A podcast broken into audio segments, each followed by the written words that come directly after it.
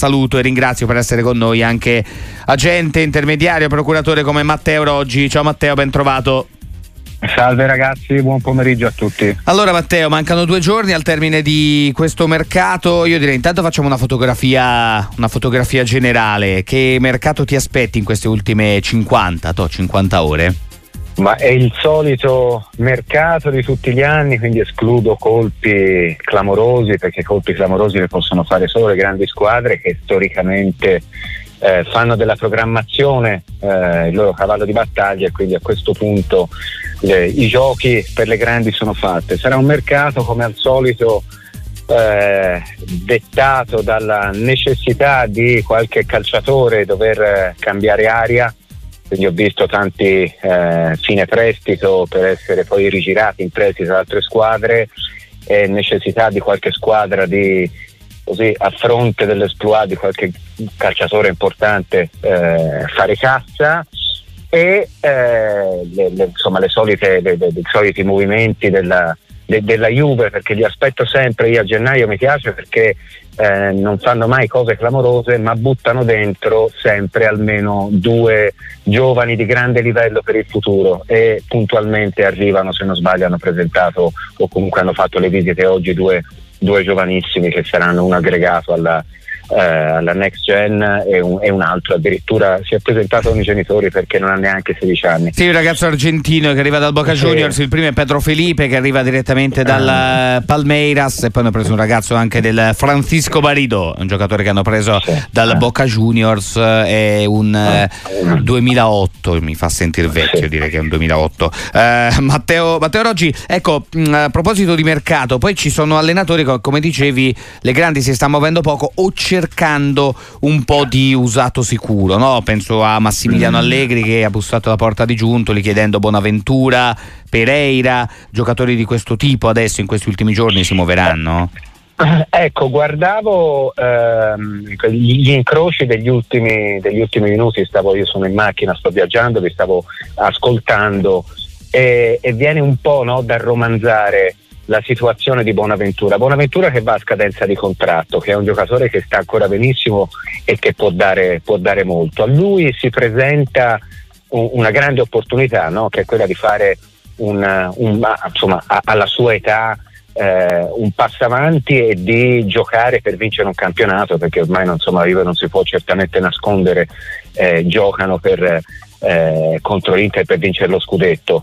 Il fatto che la Fiorentina stia comunque cercando una punta, anche se era già stato detto di no da parte di Ken alla Fiorentina, ma il fatto che sia saltato l'operazione eh, in Spagna magari potrebbe essere messo sul, sul, piatto e così, ripeto, se la vogliamo romanzare potrebbe venire fuori una, una bella storia. Sai bene che col mercato spesso che... funzionano i due più due, no? Col mercato si... cioè, ragionano i direttori di logica, ragionate voi agenti di logica, eh, la Juve vuole Bonaventura, Fiorentina cerca una punta.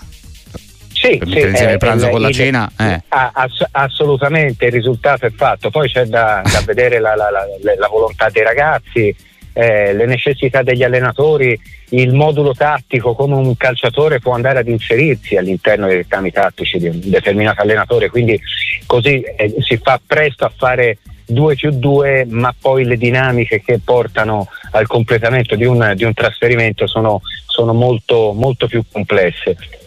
Sì, sì, decisamente, decisamente sì, perché poi c'è da mettere insieme tante cose, ovviamente le volontà di tante troppe parti, quella anche ovviamente Torino-Firenze in questo caso sarebbe un trasferimento eh, vicino, però ci sono tante questioni che sicuramente eh, sono difficili da, da, raccontare. Ecco, eh, avendo seguito tanti giocatori, insomma, eh, tu con tuo padre, con Moreno Roggi nel corso della tua e della vostra, della vostra carriera, anche grandissimi campioni, eh, come si spiega a un Nehuem Perez che l'occasione è poi alla fine sfumata, e mi riferisco al no del Napoli che poi ha deciso di tenere Ostigard da agente, al netto del caso specifico, ma come ci si comporta in questi casi?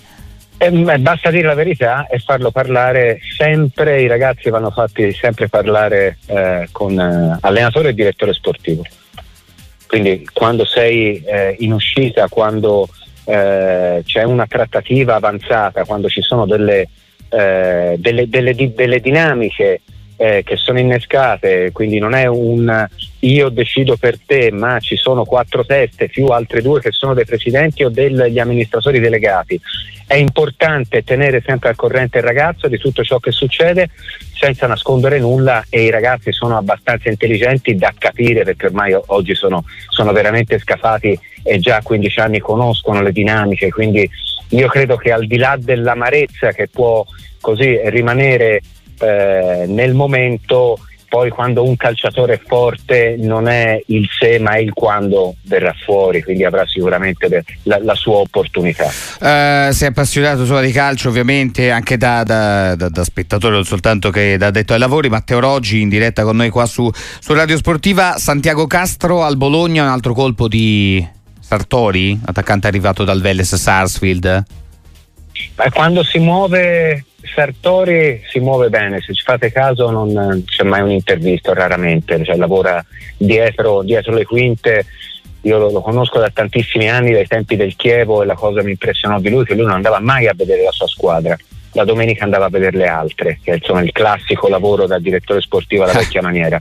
Quindi al netto di tutte quelle che possono essere le difficoltà dell'inserimento di un calciatore all'interno del, del complesso, delle complessità del calcio italiano, sono sicuro che sarà un altro grande colpo del Cobra Sartori. eh, mi piace anche questa, questa definizione. Eh, Matteo Roggi, poi faccio anche un uso privato del mezzo pubblico, prima o poi dovremo uscire anche in bicicletta insieme, eh, perché poi...